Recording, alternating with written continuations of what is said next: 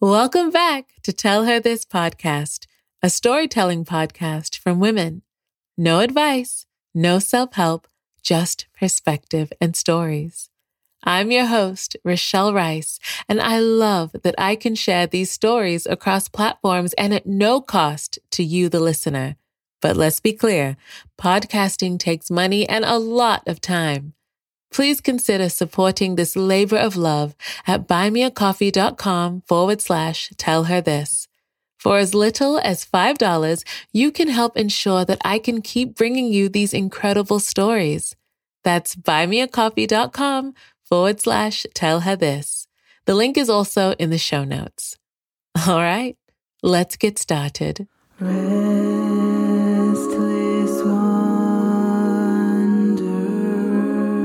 This is the Tell Her This podcast.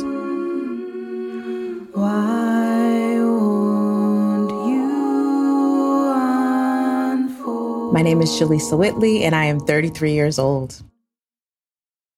My friend Jalisa is driven and intentional.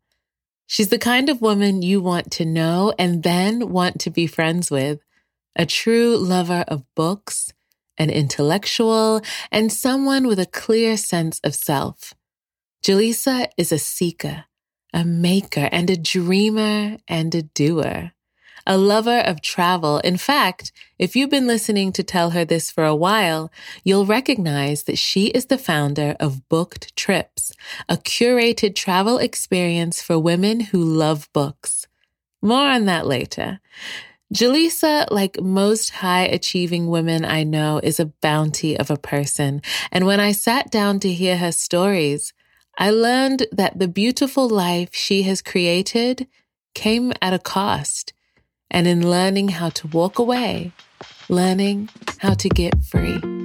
It's hard to say who I am now because I feel like I'm in process. So I'm a woman who's practicing being free in the world. Um, I am beginning to think of myself as a creative, not in the sense of an artist, but a sense of how I move in the world. So I'm a person who's always open to inspiration and to being in awe of the world. So I think I'm a person who's working on presence when I think about myself and a person who's practicing joy. So not joy just in like the big things, but also just joy in being satisfiable. So I've been thinking a lot about Adrienne Maree Brown talks about satisfiability in the context of her work around pleasure activism. And so what does it mean to like have enough? And so I'm a person who's really practicing enoughness. Like what's enough of food what's enough of travel what's enough in um in belongings what's enough in terms of like friends. So just being really satisfiable in the moment. So i'm a person who's working on satisfiability and presence and being in community. Community part is really important and hard for me right now. It's like how do i show up well? Um even when I'm not showing up perfect. So that's the perfectionism piece in me. I want to be the best friend that's always responding to texts like fully and in the moment. And it's just hard at this stage in my life. So how do I bring my imperfect self and have and let that offering be enough? So I'm from upstate New York, Geneva, New York. And so I um in my adulthood have gotten less involved in my family, but I want to show up differently. I think it's um, going down for the 4th of July, going down for Thanksgiving, um, just checking in with my mom more. So she's getting older. So she's in her late 60s and thinking about what it looks like to be a single woman at that age. So her and my father were married for 38 years before he died. Um, but she's never dated again, just has no plans to remarry, or anything like that. So just thinking about how I can show up well for her um, and like get her out of her shell. So she's like become like an activist in her older age. So she does like housing justice kind of things and she volunteers a lot with her time. Um, and next year i'm taking her to cape town south africa with me and this will be her first time coming out of the country. So just really like being present with her, but also learning from her that there's so many seasons of your life and so many versions of you to come.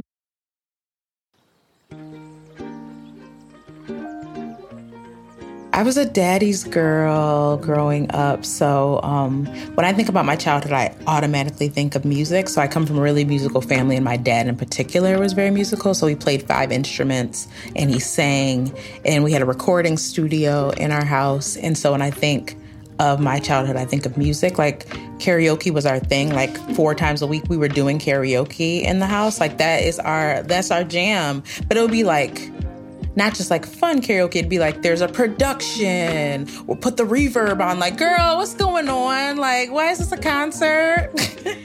so yeah, I think of we just had a very like fun musical household. My dad, um, he worked at a factory for over 25 years. And so he was very good with his hands, but he was also an artist. So seeing somebody have that duality um, was really exciting as a kid. So he would, he built me like, um, he had a grand piano and he built me a baby piano to match it. And so we had our twin pianos together. He built me like a mini replica of our house in the backyard. It's like, like a little dollhouse. Um, he, I remember my like Barbie Lamborghini, we would drive together which I thought it was driving, it was up the street. But it was like the ice cream shop there where we would get rainbow sherbet and German hot dogs like a couple times a week. And so yeah, when I think of my my childhood, I think of those things. Like we took nap time together. He worked the third shift, so his shift was like three to eleven p.m. And so we would like take a nap together at one, and I would like lay on his chest. We would watch um, soaps together, like General Hospital, All My Children. Like we had like our little routine, and so that's what I think of when I think of my childhood. I think of like a lot of daddy daughter time, a lot of connection, and a lot of joy. My mom, it's funny, like we're close now, but when I was younger, we weren't. Um, I think my dad was so big of a personality, um, and he was everybody's favorite person that he kind of he was the sun. And so now it's interesting when I'm older, thinking about what that must have been like for her, being in the shadow all the time because she's like she's quieter. What we had in common was bowling, so that's like she's a very churchy woman. But bowling on Thursday nights was her thing, and so when I was um, younger, I'd be in bowling leagues. I was in varsity bowling. Like who who gets a varsity letter for bowling? Like it was so embarrassing. Um, but that was that was our thing in common, and so when I think of my mom. I think of like good Christian woman. Like that was her, which is a very funny juxtaposition to my dad because he's like he's not a church person. Like he's like the one that's like in a bar singing or like um, on a Harley, he rode Harley. So like he was like the opposite of her. Um, but she was a Monday night, Thursday night, twice on Sunday church woman. And so, um, but she held the the household together. Like she was a cook every night woman. So she went to work, but every night we had like hot meals at home. Um, and the only thing she did out was was the bowling. When I think of my childhood, I don't think of her as much, which is really interesting. But I think um, when I think of future future me and Booked Trips, a lot of that was about her. We went to Mount Calvary, COGIC, where COGIC, people, Church of God in Christ, um, folks. And to get out of church, honestly, the only thing I could do was go to the library. So she was the core to my love of books um, because the church was, uh, the library was right across the street from our church. And so I would go every week and get my 10 books. I think at that time that was the max you can get was like 10 books a week. And so during Monday night church service, I would get my 10 books and um, it would be my escape, literally my escape from church, but also like my escape into worlds that were just different. I grew up um, in a very blue collar small town in upstate New York. Um, it's interesting now; it's like Trump country because it's like very rural. It's it's very weird now to go back to, but um, yeah, I just I found other girls that were like me that were like shy, but like had big imaginations. I think about like Amelia Bedelia and and stuff like that, um, and just girls who lived in, in different countries, I was like, wow, there's a world that's like bigger than Geneva. Like going to Rochester, which is like 45 minutes away, was big. Like that was a big city. So there were like girls going on explorations and living in different places. And so I think my mom in a backhanded way was really the inspiration for my love of literature and storytelling. And when I was little, I would be like four, and then any other littler cousins, I would read to them. So like during family um, events, we'd like put newspaper out where the kids would um, like eat together, and I'd be like reading to all the little kids, and she would encourage that. And she was always encouraging me to like write poetry. Like I was a very creative kid. I drew, I wrote poetry, I wrote songs, I would sing, and so she was very much encouraging of like that part of me. I would have this little tote bag for my books. I just was everything. I loved it. I, they had like these really comfortable couches, and I would just get lost in it. And like my mom would have to like find me like where in the library I was because I would totally lose track of time. I feel like everybody's into bookstores now, and I love bookstores, especially supporting indie bookstores, but I will always be a library girl. Like, it's the one place that you don't have to spend money to belong. Like there's nowhere else that you could just sit for hours and be a human being. And especially like my library was like a very community library where it was just like books, beautiful library, but like DC public libraries, like MLK library, there's like history museums, there's art in there, there's co-working spaces, they have the rooftop, there's a cafe, like there's everything in the world there. And I'm like, and it's for free? Amazing. Libraries all day. There's an unraveling from our families of origin. Those threads flail in the wind for a bit, but as we grow and have our own experiences, those unraveled fibers begin to form the fabric of who we are in our own right. This is a marker of growth and identity. But for some of us whose families had a tighter hold, it can feel like a delicious rebellion. In undergrad and college, I studied abroad in Hungary and Romania. And like no. My like my parents didn't travel. Like we would road trip at the max.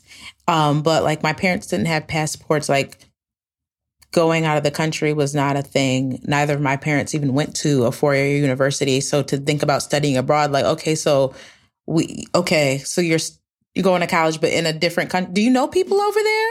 Like, what language do they speak? What do they eat? Like, it was just like, what, what are we, what are we doing here? And we don't have any money to send you there. So, like, I don't know how you're going to figure out the like scholarship situation. So it was just like, I think that was the first moment where I was like, okay, this is, these are new waters that nobody in my immediate circle can help me navigate. So I have to like figure that out myself.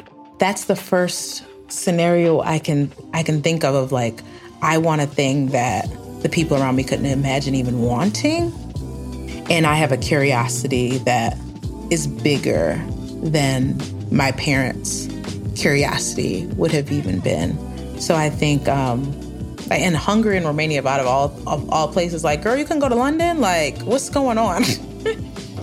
um, but I was studying race and ethnic relations um, specifically focused on the Roma there. And I was just really interested in like migration, forced or by choice, and like how we create community um, when we can't be in a static place. I was really interested in that because I I hadn't imagined anything like that. I grew up in a small town and my family lived there. Like the house that I grew up in was the house that's still there that my mom lives in. Like I didn't I couldn't have fathomed that people had community in different places, that it wasn't place based, but it was more culture based or like tradition based, and that those things could travel with you. Like it was just so different um, from who I was. So I just had to create a new identity of someone who wasn't scared to leave. Because um, I think that's how a lot of my childhood was kind of defined of like, I went to college in my town because I couldn't fathom going anywhere else. Um, especially because my dad had gotten sick when I was an undergrad. So like not being in my hometown, like we would, uh, I would go and bring my friends to Sunday dinners at my family's house. I would do laundry at my family's house in college. Like being somewhere different, just I couldn't have, I couldn't fathom it at that moment. And then it was the first time that I was like, oh, I can be a totally different person um, and I'm okay. Like I'm okay. Um, that I didn't need the safety net of my family um, to be okay in the world. And actually, I could thrive um, in a different place that no no one, me included, knew where it was on the map before that. Um, yeah, I think that was the first time And of course, it, it sparked a, a wanderlust and a travel bug from there. But it was the first time that I could trust myself to stand on my own feet. Yeah, it's so funny because looking back, I don't remember being particularly scared, which is like I, I must have been in the moment. But when I think about that trip, I think about the turn up. Like I miss that girl. I was the turn up girl. So when I think of a memory, um, I think about Budapest. They have these spa parties. So there's these like ancient baths from the 1500s where um, they would have DJs and like hundreds of people are just in the spa baths and they party until like 6 a.m. So I remember like going to those spa parties. We would like be walking home at 5 a.m. for class at 9 a.m. Like the turn up is what I remember when I think about that time. Like I was just like out there free and living. I was like, oh, okay. We outside, outside. I was like, I'm convinced black people and white people party differently because like child the things that happened i was like oh that's what i think about i just think about like having fun and like we would just walk around like like i don't speak romanian but like i would just go around and figure it out i'd meet a random person and be like oh let's go to lunch together and we'd go to lunch and i didn't know this stranger before and i was like that's not the person i am at home so i think um, those are what i think about of like i just leaned into it and i had this trust that folks have my best interest at heart. Like, and I'm here to explore and to learn and to connect with people. And like, that's what I did. I experienced every bit of it, top to bottom. I remember an anniversary my spouse and I celebrated during the lockdown portion of the pandemic. He ordered food from a fancy restaurant we had a date night activity box from a subscription service, and our daughter was the evening's entertainment with a very cute and very funny magic and comedy routine she'd been practicing. As I was attempting to get dressed up for once, trading my daily sweatpants and t shirts for something more appropriate, I became overwhelmed with anxiety and just. Understandably, the entire world was collectively losing it, but all things considered, in my personal circumstances, I was blindsided by this mix of excitement for an evening of levity right alongside my desire to just put my sweats back on, cancel the evening, and go to bed. But I had the privilege in that moment to take a beat, say a prayer, and announce out loud to myself, standing in the mirror in my bedroom, Anxiety? I see that you're in the car with me, but you can't drive. Did my anxious thoughts and feelings disappear? Not really. Did I somehow cure myself of all future anxiety? Absolutely not. But it unlocked this new perspective that I had some level of agency over my will and over my perspective. I feel like a part of it is like acknowledging the anxiety that it's there, the fear that it's there, because it is real. Like pretending that it's not isn't that, but just knowing that like you have more choice than it feels like. So when I am in, in not an anxiety attack, but when I'm in an anxious moment, it feels like everything's narrow. Like there's no choice. Like it's just gonna, it's just gonna drive this thing. But like taking that positive acknowledgement allows you to say, like, I have some choice. Yes. Like I could give into that and that's a choice. And sometimes that's just the choice mm-hmm. because it just is too overwhelming. But sometimes there there are other choices like is there a moment of breath? Is there a moment of tapping? Is there just a moment of pause between what you're feeling and how you're responding? I'm the the most scaredy cat person in the world. Like people are like, "Oh, you're so brave because you're all over the world." I'm not brave. I wouldn't say I'm brave.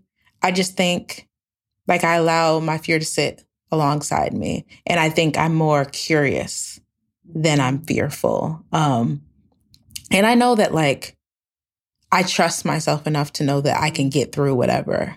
Like most scenarios, I can figure it out. I'm going to cry first. I am going to cry and then I'm going to figure it out. Yeah. Um, and so I've had enough examples of that where I can trust myself to move beyond the fear, like, cause I know I'm equipped. Like I've seen myself mm-hmm. navigate enough that I'm like, okay, whatever comes, good, bad, or otherwise, like I can move through it. Yeah. Jalisa and I met through our very different work for a large church. She was working on the philanthropy side of things, and I in music. We've since both left these roles and this organization. I won't go into details of our separate departures, but I will echo the sentiment that I've heard from folks in the nonprofit world. The culture and demands of nonprofit work are sometimes at the cost of one's self preservation. I asked Jalisa to tell me about her departure from the nonprofit philanthropy world. When I saw this question, I was like, I felt a palpable, like something not good, where I was just like, I just feel emotional about it. I think that part's still raw. I think I stumbled into philanthropy. I feel like I stumble into everything. There's like not intentionality until I story tell it um, in retrospect. But I came into philanthropy. Um, I went to get my master's at the University of Maryland. And they had a new specialization at the time, which was nonprofit management and leadership. And there were these classes in philanthropy. And I had never heard of philanthropy before. Like I had worked in nonprofit work. So in undergrad, I did like AmeriCorps, like we did Jumpstart, America Reads. Like, so I already had the belief that I was going to change the world. And that's um, why I came to DC. And so in undergrad to to go backwards. Um, did Jumpstart, did America Reads, and then there was a study abroad program. So the second time I went abroad was not abroad, it was in DC. So my focus was in undergrad, my majors were public policy and sociology. And so coming to DC where like laws were made was definitely like, oh, I have to come there. And not only did I come for the policy part, but I was like, a place where black people are the majority. It was Chocolate City um, back then, um, which is dating me because it's not been Chocolate City in in some time. But um, coming to a place where like not only were black people the majority, but they were empowered, and I I didn't grow up in a place where black people felt empowered. It felt like things happened to us, not that we could have an impact on things. So coming to DC blew my my world open and people come here to change the world. So that energy of being like an intern in the city and all the ways that you can make an impact, I was already very interested in that. So when I went to get my master's in public policy and they had this focus on nonprofit management and leadership, I was very interested in the sector. But then there was these classes in philanthropy and I was like, wait, you can give money away as a job? Oh, okay. I'm, a, I'm going to do that. Like that sounds really amazing. And through that program, um, we got connected to different um, foundations that we can work at. And I worked at the Greater Washington Community Foundation was where my internship was. And I was just loved the ability um, to have an impact on the other side of it, where it was like we have this abundance and how do we use this abundance to support um, the well-being of our community. So I was really, really intrigued by that. And so I worked in the sector in different in different ways for over a decade. I asked Jalisa if after a more than decade long career, would she consider returning to philanthropy? Not in this season. I think there's a lot of um, like harm I have to work through. I think working in the nonprofit sector more largely, where um, philanthropy sits in, is not for the faint of heart. I think, um, especially working in it during the pandemic was was really tough for me. I lost seven, eight family members in like a two year span. And I was also the director at a nonprofit. Building something while you're mourning is an experience that I was not prepared for. And I cried every single day for over a year. And the feeling that I was a failure because I couldn't do it, like I couldn't, that reservoir that previously I could draw from was empty. And so for that reason, I I had to walk away from the sector. Prior to the pandemic and right before what would become Jalisa's last role in philanthropy, she was doing some consulting work for another institution. Jalisa was leading the effort for a small foundation within a church this foundation distributed grant funding to community organizations. A few years before Jalisa became the program director for this fund, there had been a very public and painful departure of a Black leader from the church. That job came on the heels of some consulting work that I did at um, a found a small foundation of sorts inside like a progressive church and the work that I did there was really cool, like creating the systems and processes to give money into communities in ways that had a really local impact. So building from the ground up was really exciting. Um, but it being a very like white space, they didn't have the skills and capacities to hold the values that they espoused. So they want it to be very anti-racist and they wanted to focus on racial justice and i think the intentions and values were there but they the internal systems and processes and skills hadn't caught up to that desire. When i came on this fund as their first program officer i was also their first black woman program officer and this is on the heels of in the the wider church where this fund was was sitting there was a black woman minister who had been fired recently. And so when I was going into meetings to meet with grantees, they were like, "Oh, didn't y'all just go through some some drama around like firing a black woman? Like what's going on there?" And so like I had to be the mouthpiece for this larger like harm that people had been aware of that was happening. And then um, shortly after me coming on there, there's the first black woman ED of the organization. So there's these like pocket token black women that they were trying to signal that they're progressive, but there was no support or skill for how do you create a safety net around these women. So it was just like you're out there trying to be the only one, and there's like, and the amount of harm that was happening, the amount of emails I would get every week with somebody being like, Oh, I know I'm like probably racist. So can we just have a coffee conversation where you can teach me to be anti racist? Like, what does this have to do with my job title? Like I don't understand. And it would there would be so many, at least twice a week, there would be somebody being like, Can we get coffee where you can just like tell me how to be less harmful? Like, what is going on? Like, that's why I was like, I will never be the first or the only again in any situation. Like a lot of people see that as like this is an exciting signal of something good to come, but I, I I'm very fearful for Black women in particular when you're the first or the only in a space um, because I I think about all of the the unspoken harm that you have to carry while you're also trying to do your the job that you were brought in to do.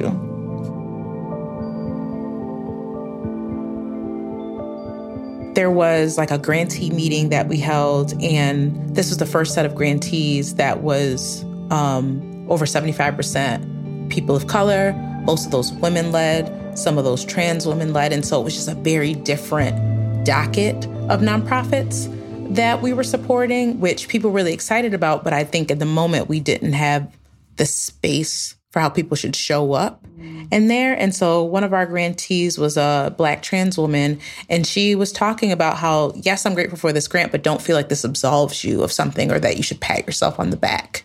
Um, and that you're, this isn't like life changing work. Like, yes, I'm thankful, but like, I'm still a black trans woman in a very violent city, and my experience is not absolved off a like ten thousand dollar grant, and that really rubbed some people the wrong way. And there was um, one woman in particular who like was very combative with the grantee, and then the grantee was having a conversation with her that she didn't have the internal space to hold and so she left. But after she said the grantee attacked her and she really like she really wanted the grantee to pay. Like she really wanted retribution um, for what was happening. Jalisa and her team began to work through the harm caused by this interaction between the grantee and the woman from the grant panel. And quite quickly, circumstances became untenable for Jalisa. We held healing circles and things like that, but that experience was really hard because for months she would email me and be like, I think you're racist, or like, you know, you're minimizing what happened to me, and like nothing was enough. The healing circles weren't enough. We had many meetings with her. We had one of those like healing circles where they brought in these external facilitators who did not have the skills to hold what reconciliation looks like in diverse settings, where at the end of it, this person starts crying, says she feels attacked. And literally, it was like people, we had a reconciliation process with the whole grantee committee, and people were just sharing their experience. And it was, we use I statements, all of these ground rules. People were sharing their experiences. She said she felt attacked and started crying, and then it centered her again. And it was like, we don't have the skills to do this. Like, we, we really just don't. And for months, she would like send me pages of emails, three o'clock in the morning, that were just telling me how harmful I was, how harmful the grantee was. Like, and I had no support from the organization. I would send it to this uh, the executive director. I would send it to the board of the church that the foundation was held in, and they did nothing. And it just I have never felt that scared to open my email. Like every day, I didn't know what was going to be in the email. Like, like, would she sue me? Like, what was going to happen? Like, and there was just so much fear on the part of the people in power in the church where they wanted everybody to just get along. So they were like, it, it'll probably work itself out. And like the lack of support I felt as a black woman, like it really scarred me. And at that same time, one of the members who was on the grantee committee died. It was just a lot going on and no support around it. And so I think that experience going into then being a director at a nonprofit in a pandemic, like those, that four year process, like really, really took me through it. And it honestly broke me. So that was like how I got out of philanthropy. I I just I couldn't handle that level of grief and knowing that we didn't have the systems to hold it. After leaving the funding work at the church, Jalisa took on what would become her last role in nonprofit philanthropy work. The sector comes in with these values around like we're a family and um this like built-in martyrdom of like you expect to be paid low wages and work long hours because the people that you're working on behalf of have it worse than you. And so there's this like built-in yeah, kind of martyrdom to the sector, which worked for a while until the pandemic hit. The moment that I knew I needed to remove myself, um, where I was working at um, the nonprofit where I was a director. We had just launched the. We were um, on Zoom in a gathering. We would have these monthly sessions. And I'm facilitating the session, and I get a text message from my mom that my uncle died. And my first thought was, huh, I wonder how I can keep facilitating the session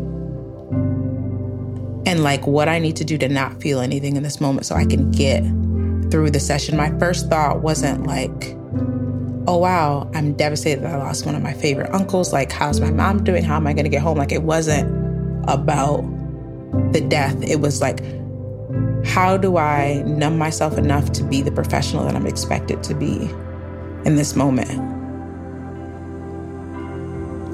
And that's when I knew something was deeply broken something was really, really wrong. That the only way I could see being an effective professional was to be less human. And I feel like that was the turning point where I was like, oh, I can't. There's no, there's no coming back from this because I don't like the person I'm gonna be on the other side of this. Like I had lost so much. And I thought that the issue was I wasn't strong enough, like that I was the issue. Nobody should lose seven people in that amount of time and worry about how to facilitate a meeting. We're doing work where we're talking about how do we build the systems and processes for people to live well and experience well being? And I was the least well I had ever been in my life. Like the disconnect between the world I wanted to create in my work and the world I was experiencing in my day to day life, the gulf was too big. And so, yeah, I knew if I was going to be the type of human I want to be in the world, that I couldn't work like that. And the only way I could see forward was to leave. And I won't say I don't want to villainize like the the folks that were running the organization, like the ED and the COO were black women. And I feel like if I could have been more transparent sooner, they would have tried to show up better for me. So I don't want to villainize them. But I think it was modeled um, so much. Uh, the the ED was a woman in her in her 60s. She had come out of retirement to come take that position as the head of the organization, and she had the very like like Gen X mindset of like you push through, you go along to get along, like civil rights era kind of energy of like there's nothing too much to give for the work. Like she was on one call with COVID and she was like, Yeah, I, I mean, it's fine. Like she was obviously not fine, but like she had pushed through. So there was this like unspoken kind of expectation of like pushing through. And I felt like, oh, it's like a millennial weakness in me and like that I'm the problem. Like there's something wrong with me that I can't push through enough and that I don't have the sense of will enough. So like in that moment I just felt like it was a big personal failing. And I think there's um looking back there's a cultural failing where like we feel like the only way to do the work is at the expense of ourselves.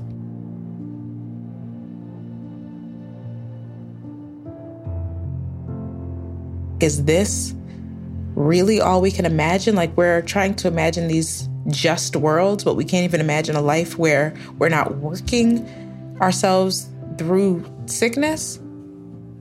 And we can't enjoy there there's not this sense of enjoyment being a part of the journey. Like is this how limited is our imagination that we can say these big words but we can't practice them in even the smallest ways in our lives? It was very um disappointing, honestly, to see, to look ahead.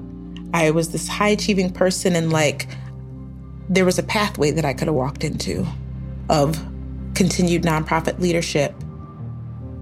And I couldn't imagine wanting that. And so I it was like really this crisis of like sense of self like oh I had worked worked to toward this thing that I thought I wanted, but then the life I would have with it was like, oh, there, there, there's no way. Like, there, there's no way I want to be the person I would have to be to keep at this pace and to excel. Um, and there was just so few models of women who were in nonprofit leadership who were well. Like I was talking to my friends and like they too were quitting. Like there was this mass exodus from the sector where they were like, there's no way. Like, there, this just is not sustainable to work in the way that you're expected to work and to give up the things you're expected to give up. And so the transition out of that was really like, yeah, it felt like survival. Like I took a sabbatical that was originally supposed to be a three month and turned into a six month sabbatical because I was just, I physically could not work. Like when I went to um, start looking for consulting clients, I would have panic attacks. Like I literally could not do the work. And like how scared that made me feel because I had used so much of my savings and like I physically couldn't. Like my body could not. And I was like, girl, you're you're making reports. Like, what is going on? But like I physically was like so spent I don't want to say triggered because people use trigger too much, but there was such a visceral reaction. Like I could not push through for the first time in my life.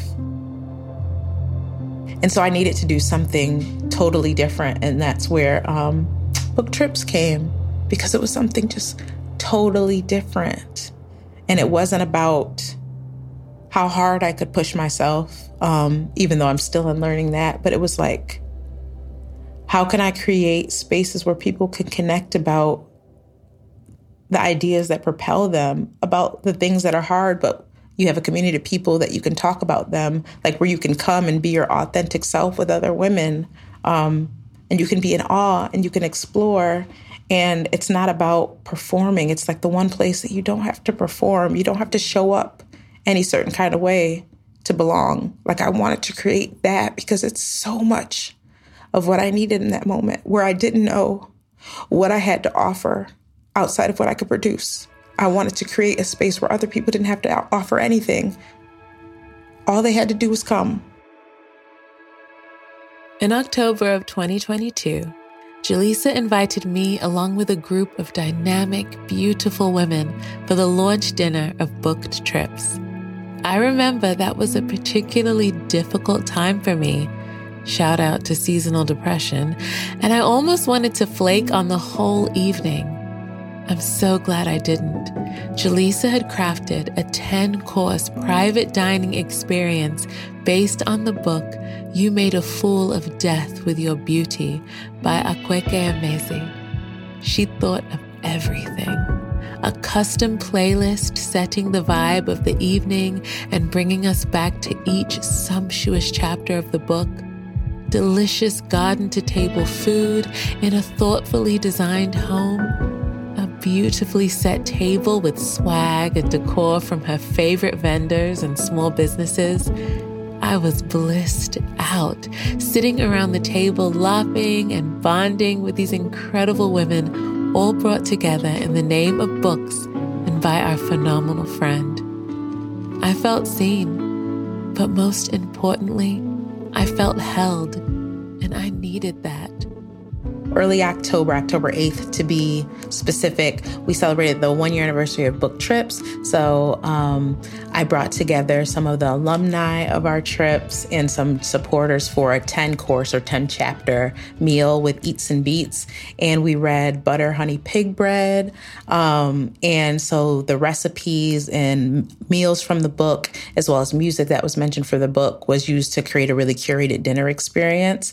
And it was just really lovely to to be celebrated and to celebrate other people. So I'm really really interested in like how do we use food as like a conduit for connection? And that night was just yeah, the the epitome of what I was looking for. Like the women who came there together, like felt like they had found friendship. Um, the food was so delicious, and it was just a chance to celebrate. Like I'm looking for ways to celebrate along the journey. So entrepreneurship can be very, very difficult. Um, it has a lot of ups and downs, and so I'm committed to how do I have joy along the journey, not as this destination that's far off, but just something that's a regular practice. And so it was really good to take a pause and look back at this thing that that was a dream in my head that is now a reality that's bringing women together all around the world and just, yeah, celebrating that. I had to dig deep because I had built my identity around being like a high performing nonprofit professional. And like those are the only skill sets that I thought I had. I thought I could do program management, evaluation, facilitation. Like that's what I knew how to do. I knew how to do it well. I knew how to perform well in the nonprofit sector. And so I think the courage it took to imagine a different path that was about something totally different. Um, I think that was a courageous time in my life. It's really funny. One of my friends, Akila, she had taken a screenshot of an Instagram story I wrote in August 2021, where I was like, you know what? I think I have another career in me. I want to merge my loves of philanthropy and travel and books. And I want to like bring authors together and bring people together to talk about their work. I don't know what that looks like, but I'm just putting it out here so that there's accountability. And my friend Akila had sent me a screenshot, uh, that screenshot of it, and like a couple weeks ago, and she was like, You did it. Like in two years, you did it. And I think the courageousness to have this farther unpolished idea and like invite other people to live in your dream. It's one thing to dream it, but it's another thing to allow people to experience it and have thoughts about it. I think the courageousness to do something totally different that way, um, I'm really, really proud of that.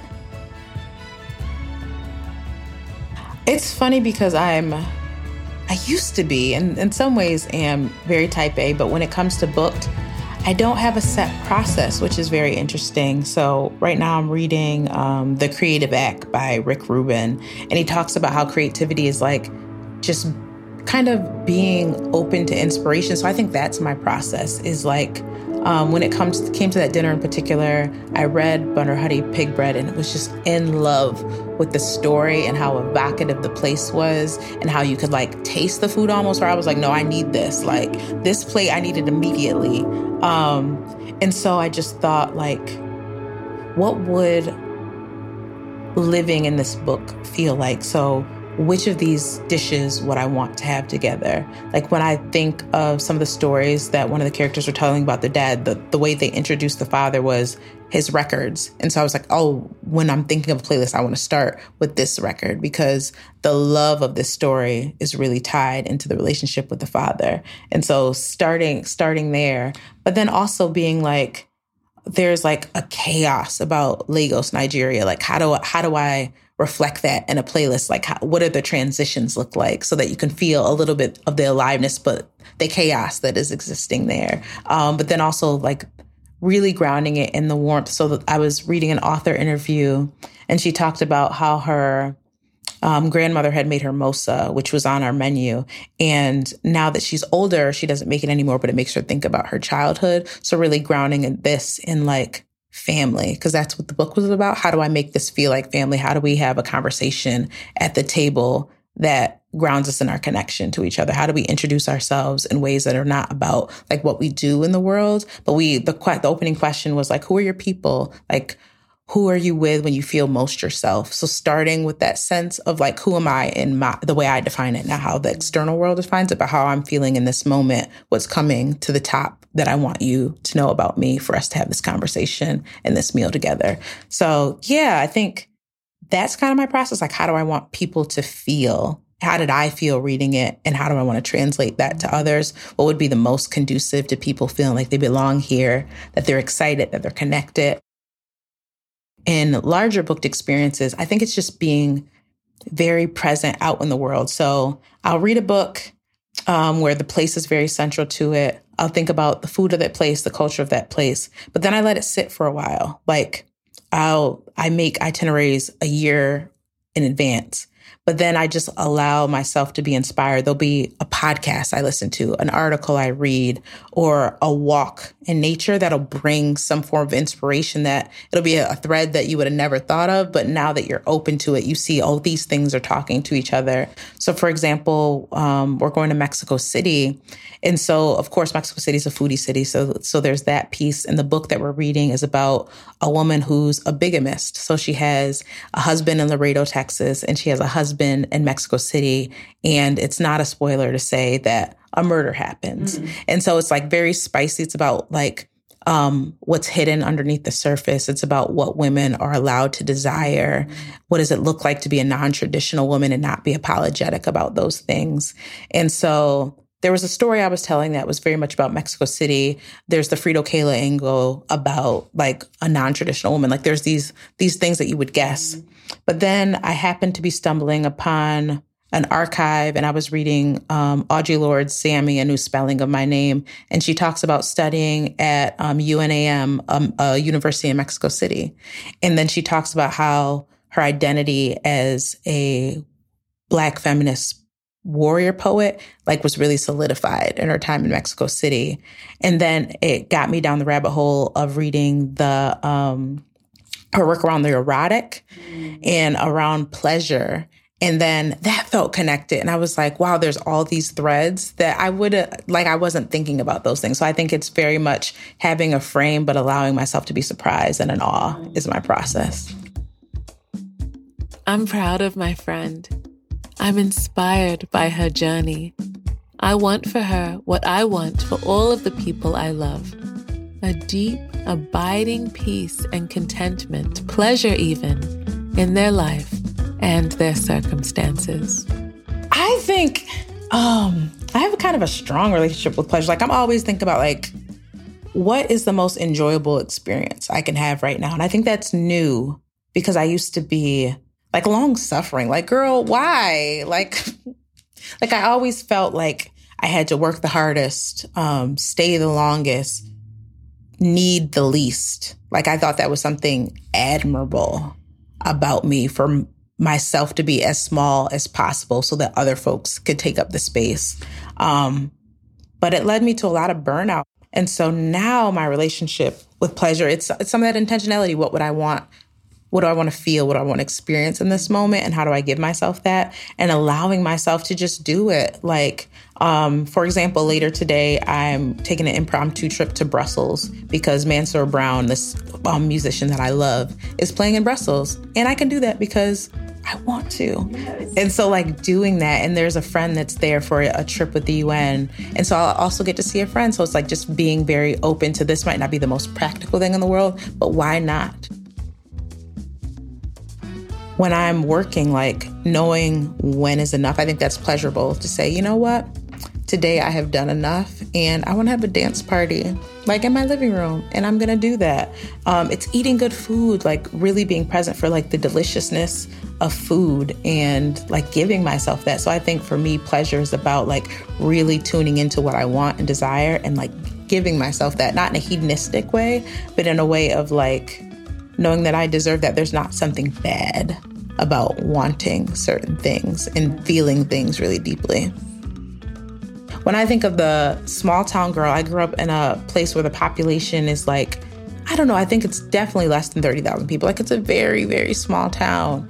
And like, I couldn't imagine myself going to like living in a different part of upstate New York. Like I went to undergrad in the town that I lived in. Um, so from that to living a life where I can like without much thought like just have an experience in a different country and feel comfortable doing that. I've solo traveled to over 20 countries. Like I'm just so different from the person that I could have imagined. I was scared of everything as a kid, like so scared of everything. Very insular, just scared. And now it's not that I'm not scared, but I don't use that fear as like a decider of how I live my life. Deep gratitude to Jalisa for her time and her stories. The Tell Her This podcast was created by Rochelle Rice with support from DC Commission on the Arts and Humanities. To support this podcast, please click the link in the show notes or visit buymeacoffee.com forward slash tell her this. For more Tell Her This content, please visit tellherthispodcast.com and follow on social media at Tell Her This Podcast. Please share this episode with a friend and leave a rating or review. This episode includes music by Maya Rogers. You can find out more about Maya and her latest project, Orion and the Remembering Tree, through the links in the show notes. If you'd like to learn more about booked trips, please visit bookedtrips.com. Editing and sound design by Rochelle Rice. Mixing and editing by Ray Jala. And I'm your host, Rochelle Rice, and you can find me at Rochelle Rice Music across all social platforms. Until next time, be true and be well.